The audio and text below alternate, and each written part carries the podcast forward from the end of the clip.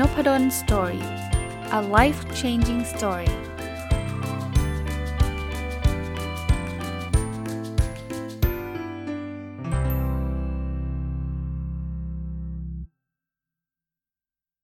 สวัสดีครับ ยินดีต้อนรับเข้าสู่นพดล story podcast นะครับ วันก่อนเนี่ยผมไปรีวิวหนังสือนะ ก็คงหลายเล่มนะครับ แล้วก็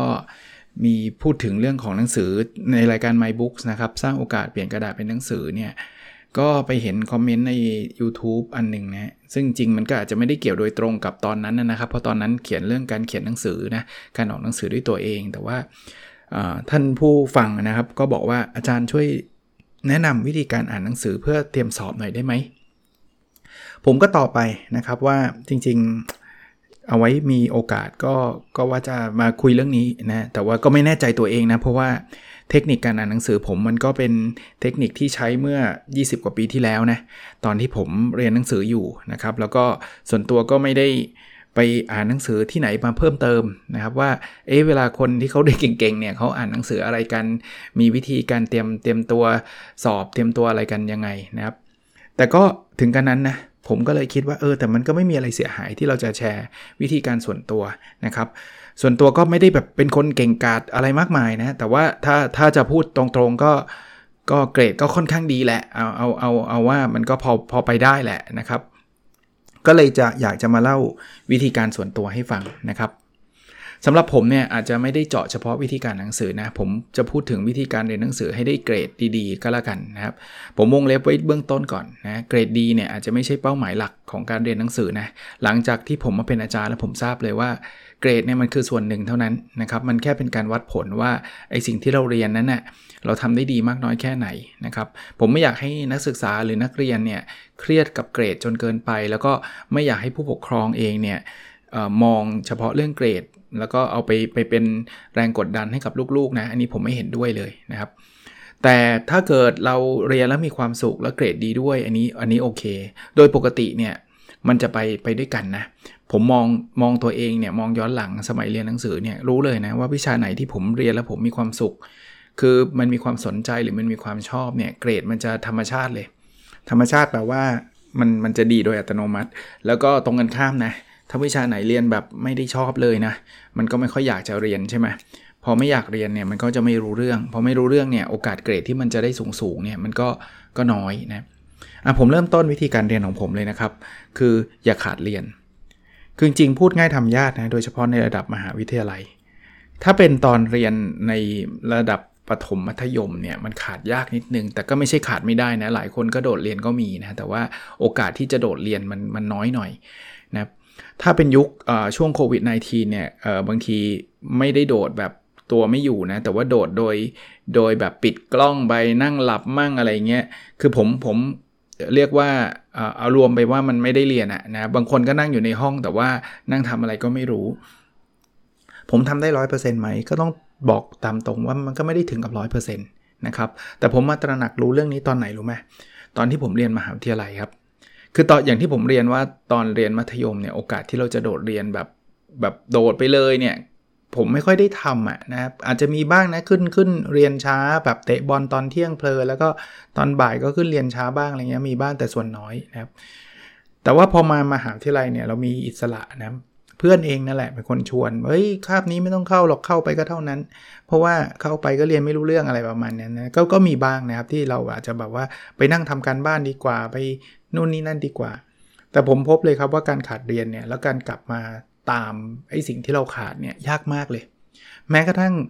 ยุคผมเนี่ยอาจจะเป็นยุคที่ไม่ไม่ได้มีมีแบบ powerpoint ไม่ได้มีแบบ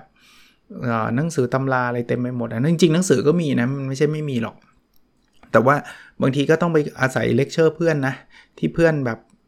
จดนะเพื่อนที่ก็มีลายมือสวยๆนะก็ก็จด แต่กระนั้นนะอ่านเองเนี่ยผมบอกได้เลยยากยาก บางที bullet หนึ่งของอาจารย์ที่เขียนเนี่ย ในในชีตของอาจารย์บางคนก็สมัยผมเรียนมันเป็นแผ่นใสนะเก่ามากแล้วนะ คือมันเป็น bullet เดียวอะ่ะเราก็อ่านไม่ถึง 10 วิก็จบแล้วอะ bullet เนี้ยแต่อาจารย์พูดเป็นชั่วโมงเลยนะครับแล้วถ้าเกิดคนคนจดมาจดมาไม่ดีเนี่ยหรือบางทีเขาไม่ได้จดเขาไม่ได้แกล้งเรานะเขาไม่ได้จดเพราะว่าเขาเขารู้สึกว่าเรื่องนี้เขาเข้าใจแล้วก็ได้ไงเพราะว่าเขาก็ไม่ได้มาจดเพื่อคนอื่นทุกคนไงเขาจดเฉพาะสิ่งที่เขาอยากสำคัญสิ่งที่เขาอยากจำอะไรเงี้ยบางทีมันก็ข้ามไปอะ่ะ แล้วเราก็ไปโทษเพื่อนไม่ได้ว่าแกที่แกเอ่อที่อาจารย์ออกข้อสอบทำไมแกไม่จดอะไรเงี้ยมันก็ไม่แฟร์เขานะเขามันเป็นสิทธิเสรีภาพแค่เขาให้เรายืมซีหลอกก็ก็เป็นบุญแล้วนะครับ ผมผมเลยตกตระหนักรู้นะครับที่มาเป็นอาจารย์เนี่ยผมบอกได้เลยว่านักศึกษาเนี่ยถ้าเกิดมันไม่ได้เจ็บป่วยหรือว่าไม่ไม่สบายมาก ๆ หรือติดธุระปะปังที่มันแบบขาดไม่ได้นะ อย่าขาดเรียน แล้วเวลาคำว่าขาดเรียนผมรวมไปด้วยนะ คือเวลาเข้าไปในห้องเนี่ย พยายามนิดนึงผมรู้ครับว่า ถ้าเกิดเราเบื่อมันก็จะหลุดได้ง่ายนะ แต่ว่าถ้าเป็นไปได้เนี่ยพยายามนิดนึง ใช้เวลาไม่นานหรอกครับในการคอนเซนเทรตหรือการตั้งใจเรียนนะอันที่2เนี่ยอันนี้เป็นเป็นเป็นพอยที่ผมมาตระหนักรู้ตอนที่ผมมาเป็นอาจารย์เนาะแต่ว่าตอนเรียนเนี่ยผมผมผมยอมรับเลยผมก็ไม่ไม่ค่อยได้ทำคือให้ถามครับ คือถ้าเกิดคุณอยากเรียนแล้วคุณอยากจะรู้เรื่องเนี่ยแล้วอาจารย์ท่าน ท่านสอนแล้วอาจจะเร็วเกินไปสำหรับคุณ หรือว่าอาจารย์ท่านสอนแล้วคุณไม่รู้เรื่องในบางเรื่องเนี่ยผมว่าอาจารย์ส่วนใหญ่แล้วกัน ผมมงเล็บมีครับอาจารย์ที่แบบถามแล้วเราโดนด่ามี แต่ว่าผมว่าไม่ใช่ส่วนใหญ่ละอาจารย์ส่วนใหญ่เนี่ยมีความตั้งใจนะที่เขาอยากให้นักศึกษาเนี่ยรู้เรื่อง เพราะฉะนั้นเนี่ยถ้าเราเราเรียนแล้วเราตามไม่ทัน หรือเราเรียนแล้วเรารู้สึกว่าไม่ค่อยเข้าใจในในมุมนี้เนี่ยถาม คราวนี้วิธีการถามเนี่ยผม ในฐานะที่ผมเคยเป็นนักเรียนนักศึกษาเป็นนิสิตแล้วก็มาเป็นอาจารย์เนี่ยนะอย่างแรกเนี่ยเราควรถามไม่ใช่สิ่งที่อาจารย์เขาพูดแล้วเราไม่ฟังแล้วเราไปถาม อันนี้มันเป็นมันเป็นคือคือเอาอย่างนี้ผมเล่าให้ฟังว่าอาจารย์บางท่านจะโกรธเลย แต่ผมไม่โกรธเลยนะ ผมจะหัวเราะ ผมก็จะหัวเราะบอกว่า ชัวร์เลยอะ่ะคือเพิ่งพูดเมื่อกี้เองอะ่ะแสดงว่าไม่ได้ฟัง แต่ผมยังรู้สึกดีในการหาคำตอบให้เขานะ แต่ถ้าเป็นไปได้เนี่ยเราต้องฟังก่อนครับ แต่เราฟังแล้วตามไม่ทันบอกอาจารย์เขาแบบนี้ครับ อาจารย์ครับ ไปไอ้ตัวไอ้พอยต์ตรงนี้ผมอยากให้อาจารย์อธิบายอีกทีได้ไหมครับ ผมฟังแล้วผมยังไม่ค่อยเข้าใจ ผมว่าอาจารย์ร้อยละ 90 95 99 ผมก็ไม่รู้ว่าร้อยละเท่าไหร่แต่ผมว่าส่วนใหญ่แหละเขายินดีนะเขาก็อยากจะอยากให้เรารู้เรื่องอะ่ะ แล้วผมเอาเอางี้ผมผมเอาไปจัดแทนคนอื่นไม่ได้นะ เอาเป็นตัวผมเนี่ย ถ้านักศึกษาถามเนี่ยผมตอบนะ แต่ขออย่างเดียวคือ อย่างที่ผมบอกว่าถามให้มันมีประเด็นน่ะมันไม่ใช่แบบนี้เราสอนไปทั้งหมดครึ่งชั่วโมงแล้วแล้วนักศึกษาคนนี้ก็นั่งเล่นมือถือตลอดครึ่งชั่วโมงแล้วอยู่ดีๆก็ยกยกมือขึ้นมาบอกอาจารย์สอนใหม่ทั้งหมดได้ไหมอย่างนี้มันแน่นอนไม่มีใครอยากพูดใหม่อะ่ะแล้วแล้วเราก็แสดงให้เขาเห็นว่าเราไม่ฟังเขาเลยอะ่ะแล้วอยู่ดีๆให้ให้พูดใหม่ อันนี้คือคือวิธีการถามนะ แต่ว่าการถามเนี่ยมันจะช่วยลดระยะเวลาเรา ถ้าไปมึนๆงงๆส่วนตัวเนี่ยมันก็จะใช้เวลาเยอะมากไปอ่านทำความเข้าใจเองก็ใช้เวลาเยอะมากนะคราวนี้ถ้าเกิดใครเกรงใจเพื่อนๆ ว่าเดี๋ยวอาจารย์สอนไม่ทัน หรือตัวอาจารย์เองเนี่ยก็อาจจะเราอาจจะเกรงใจอาจารย์เพราะว่าดูท่าทางแล้วอาจารย์เขามีแมทเทเรียลต้องสอนเยอะมากเลย ผมแนะนำถามนอกเวลา ก็อีกแหละ คืออาจารย์ส่วนใหญ่ผมก็ไม่ได้บอกอาจารย์ทุกคนนะ เพราะว่าหลายคนบอกโอ้โหไปถามแล้วโดนด่าหาตัวอาจารย์ไม่เจอก็คงมีบ้างครับ แต่ว่าอาจารย์ส่วนใหญ่เนี่ยเขาจะมีออฟฟิศอาใช่ไหมออฟฟิศอาก็คือชั่วโมงในการนัดนักศึกษานัดนักเรียน มาเจออันนี้ผมพูดถึงการเรียนในมหาวิทยาลัยนะถ้าการเรียนในโรงเรียนผมคิดว่าการเจออาจารย์แล้วถามก็อาจจะไม่ยากนักนะเพราะว่าเดินกันอยู่ในโรงเรียนอยู่แล้วนะแต่ว่าถ้าเป็นมหาวิทยาลัยเนี่ยพอเรียนจบก็ต่างคนต่างไปใช่ไหมลองนัดอาจารย์ครับ อีเมลไปก็ได้ครับอาจารย์เช้าวันพฤหัสที่อาจารย์เป็นออฟฟิศอาผมขอใช้เวลาคุยกับอาจารย์สัก 10 นาทีได้ไหม5นาทีได้ไหม มีโจทย์มาถามตรงนี้นะครับ ส่วนตัวผมผมจะแนะนำนักศึกษาผมนะ ว่าการนัดผมเนี่ยง่ายที่สุด คือนัดนอกเวลาก็ได้ครับ ผมก็บอกก็ได้ แต่ว่าการนัดนอกเวลาผมเนี่ยผมจะติดสอนติดประชุมติดอะไรเงี้ยเวลามันก็จะยากยกเว้นออฟฟิศเอาผมก็จะบอกว่าตอนที่เราเจอกันในห้องเรียนนี่แหละ ผมจะไปห้องห้องเรียนก่อนสมมุติว่า ผมสอน9ก้าโมงเก้าโมงครึ่งผมอาจจะถึงห้อง9ก้าโมงอะไรเงี้ยนะ ถ้ามีโอกาสคุยกันก่อนก่อนเรียน หรือถ้าเกิดก่อนเรียนไม่ได้ครับ ผมติดอีกวิชาหนึ่งผมมาคุยกับอาจารย์ไม่ได้ เรียนเสร็จเที่ยงครึ่งก่อนไปทานข้าวอะ่ะ เดินมาหาผมเลย มาถามเลยนะครับ ผมยินดีที่จะตอบ แต่ขอให้มันคำถามที่แสดงว่าไม่ใช่อย่างที่ผมบอกอะ่ะมาถึงนั่งหลับไป 3 ชั่วโมง แล้วก็พอท้ายชั่วโมงก็มาอาจารย์ครับสอนใหม่ทั้งหมดเลยได้ไหมครับ นี่พูดพูด มาเล่าให้ฟังแบบนี้ไม่ใช่พูดเล่นนะเคยมีคนทำแบบนั้นจริงนะอาจารย์เล่ามาแบบให้ผมให้ผมเปิดเปิดตั้งแต่สไลด์แรกแล้วถามผมว่าอาจารย์สอนอะไร สไลด์ที่ 2 อาจารย์สอนอะไรคือไอ้ที่สอนมาทั้งหมด 3 ชั่วโมงนี่คือต้องมาพูดใหม่ทั้งหมดเนี่ยอย่างนี้ไม่ไหว อย่างนี้ไม่ไหวอันอันอันอีกอันหนึ่งที่ถามได้คือบางคนกลัวอาจารย์ หรือว่าเอาตรงตรงบางทีอาจารย์บางท่านก็อาจจะไม่ได้เป็นเป็นมิตรมากนักนะถามแล้วก็หงุดหงิดใส่ดุมั่งอะไรมั่งอะไรเงี้ยเราก็ไปบังคับอาจารย์ท่านไม่ได้เนี่ยถามเพื่อนครับ เพื่อนเนี่ยผมคิดว่าทุกคนพอจะรู้แล้วว่าเพื่อนคนไหนเนี่ยเรียนเก่งเรียนดี แล้วก็นินสัยดีมีแหละ คือคนเรียนเก่งแล้วไม่ยอมไปบอกใครก็มีอันนั้นก็ก็ก็ปล่อยเข้าไปนะครับ แต่คนที่แบบว่าเรียนเก่งแล้วก็วิลลิ่งที่จะช่วยเนาะไปถามเขาก็ได้บอกเฮ้ยเธอเรางงตรงนี้อธิบายเราหน่อยได้ไหม แล้วคนที่เรียนเก่งๆเนี่ยผมบอกเทคนิคให้นะการที่คุณไปสอนคนอื่นนะคุณจะเก่งขึ้น ความรู้เนี่ยมันไม่ใช่ว่าเราไปให้คนอื่นแล้วความรู้เราจะลดลงนะมันตรงข้ามนะยิ่งเราให้ความรู้คนอื่นเยอะๆเนี่ยเราจะเก่งขึ้นนะครับ อันที่ 3 อันเนี้ยผมคิดว่าเป็นเรื่องเบสิกพื้นฐาน แต่ว่ามันเป็นอะไรที่บางคนไม่ค่อยชอบทำคือทำการบ้านด้วยตัวเองครับ คือผมรู้ครับบางทีเราอยากได้คะแนนไงพออยากได้คะแนนสิ่งที่เราทำก็คือลอกเลยลอก แก เอามาสิฉันลอกแล้วลอกแบบไม่ได้รู้รู้เรื่องรู้ราวเลยเพื่อนสะกดผิดฉันก็สะกดผิด เพื่อนบวกเลขผิดฉันก็บวกเลขผิด คือฉันฉันตะบีตะตะบีตะบันลอกแล้วก็ส่งมาให้อาจารย์ตรวจ ผมว่าเป็นคนตรวจผมรู้เลยว่าลอกเพราะว่าอะไร มันจะสะกดผิดที่เดียวกันทุกทุกหน้าเลยปะคือมันเห็นนะก็ก็รู้อยู่นะแต่ว่าสุดท้ายเนี่ยมันเป็นการทำร้ายตัวเอง เพราะว่าเราก็จะไม่รู้เรื่องครับ เอางี้ผมให้ทางเลือก คือผมว่าการบ้านเนี่ยนะ คุณจะไปปรึกษาเพื่อน ผมไม่เคยว่าเลย ผมไม่เคยบอกว่าการบ้านต้องมาทำหน้าชั้นเท่านั้นห้ามปรึกษาใครผมไม่ไม่เคยว่า แต่ผมแนะนำว่าเราเริ่มต้นจากการทำด้วยตัวเองก่อน สมมุติอาจารย์ให้การบ้านมา 5 ข้อเนี่ยทำด้วยตัวเอง 3 ข้อ 2 ข้อทำไม่ได้ไปคุยกับเพื่อน ผมยินดีอย่างยิ่งนะนี่ส่วนตัวผมนะ เพราะว่าเราจะได้เรียนรู้ว่าข้อนี้เรายังอ่อนอยู่ ข้อนี้เรายังไม่ได้และสามข้อที่เราคิดว่าทำได้จะไปตรวจคำตอบกับเพื่อนก่อน ผมก็ไม่ว่านะปรึกษากันก็ไม่ว่านะคือจริง ๆ แล้วเนี่ยการทำการบ้านด้วยตัวเองเนี่ยมันเป็นอะไรที่มันจะทำให้เรารู้จุดอ่อนจุดแข็งไอ้สิ่งที่เราเข้าใจหรือไม่เข้าใจนะเพราะฉะนั้นเนี่ยเวลาเราทำส่งอะถ้าใครอยากได้คะแนนไปตรวจกับเพื่อนก่อนอะ เพื่อนเก่งๆไปตรวจก่อน แล้วเรารู้ว่าอ๋อเราทำผิดพลาดตรงนี้ก็ไปแก้ไขเขาก็จะได้คะแนน แต่ปกติคะแนนการบ้านก็ไม่ได้เยอะแยะอะไรหรอกครับ มันเป็นการเช็คความเข้าใจเราเท่านั้นเอง ที่จะเยอะมากกว่านั้นคือคะแนนสอบนะครับ เพราะนั้นเนี่ยพยายามทำการบ้านด้วยตัวเอง ข้อ 4 อันนี้ก็เป็นเบสิกแต่ว่าก็คนก็ไม่ค่อยทำกันคืออ่านหนังสือตั้งแต่เนิ่นๆครับ ผมบอกอยู่ลูกศิษย์ผม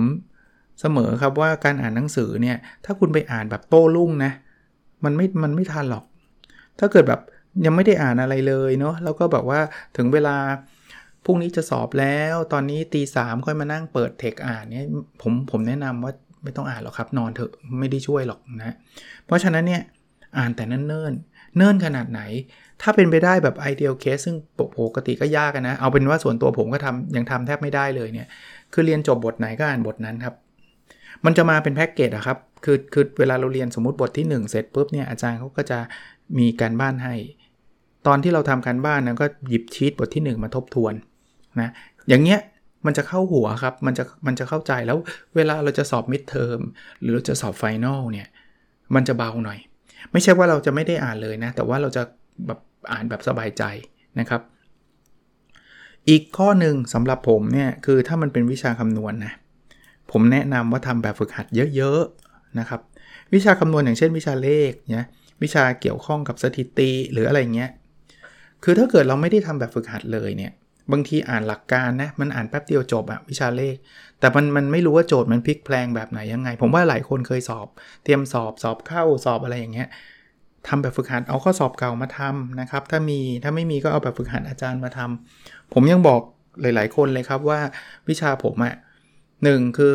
การบ้านผมทุกข้อ ถ้าเกิดเอาไป คือผมให้เขาทาแล้วอะแต่ว่าผมบอกวิธีการเตรียมสอบนะถ้าคุณเอาไปทำเองโดยที่ไม่ดูเฉลยเลย แล้วคุณทำถูกเนี่ยโอกาสที่คุณจะทำข้อสอบผมเนี่ยได้คะแนนดีๆสูงละคือข้อสอบผมว่าผมไม่ได้ดีไซน์ให้มันยากเย็นแสนเข็น ผมแค่ทดสอบว่าคุณรู้เรื่องหรือเปล่าเท่านั้นแหละ เพราะฉะนั้นเนี่ยเลเวลความยากมันอยู่เลเวลการบ้านเพียงแต่ผมไม่ได้เอาการบ้านมาเป็นข้อสอบเท่านั้นนะมันก็จะมีการพลิกแปลงโจทย์นิดหน่อย แต่ถ้าเกิดคุณทำแบบฝึกหัดเยอะๆนะโดยเฉพาะวิชาที่เป็นวิชาเกี่ยวข้องกับ การคำนวณเนี่ยมันจะเพิ่มทักษะเราครับ เราเห็นโจทย์ประเภทนี้ก็ยิ้มแล้วโอ้ยสบายเคยทำมาแล้ว 5 รอบ อารมณ์แบบนั้นครับนะตัวเลขมันไม่เหมือนกันนะครับ ก็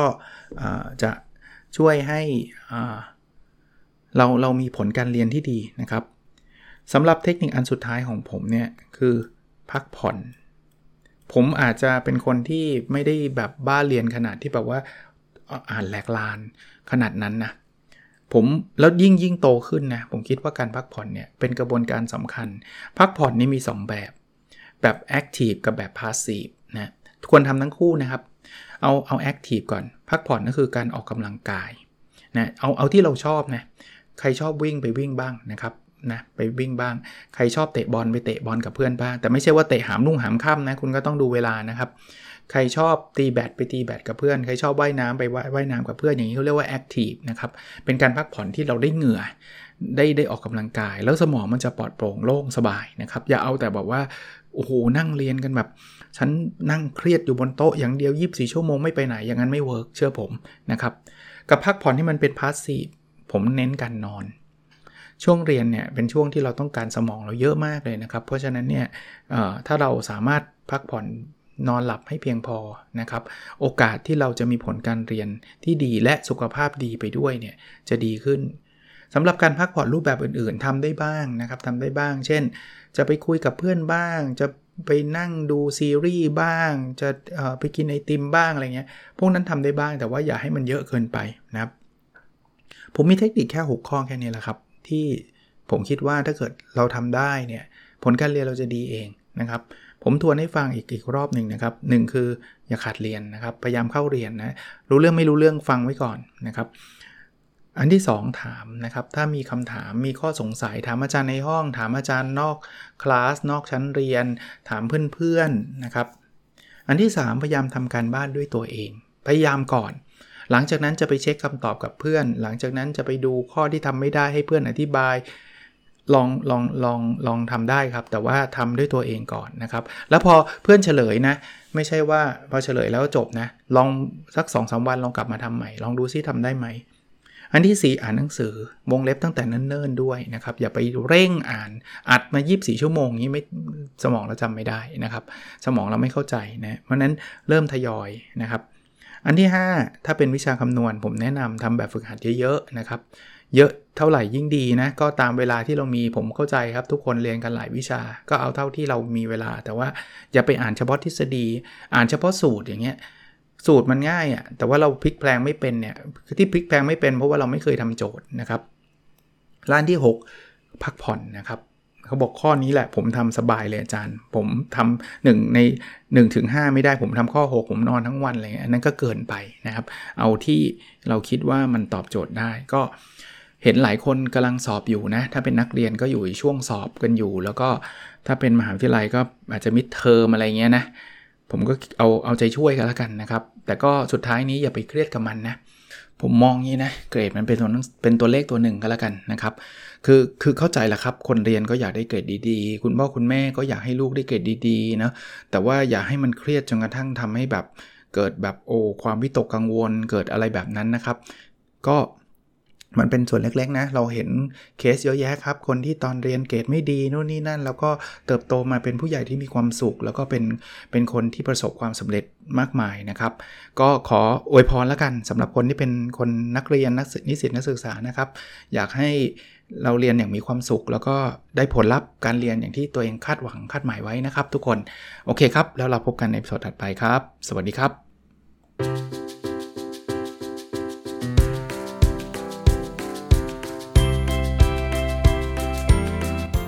n o p a d o n Story a life changing story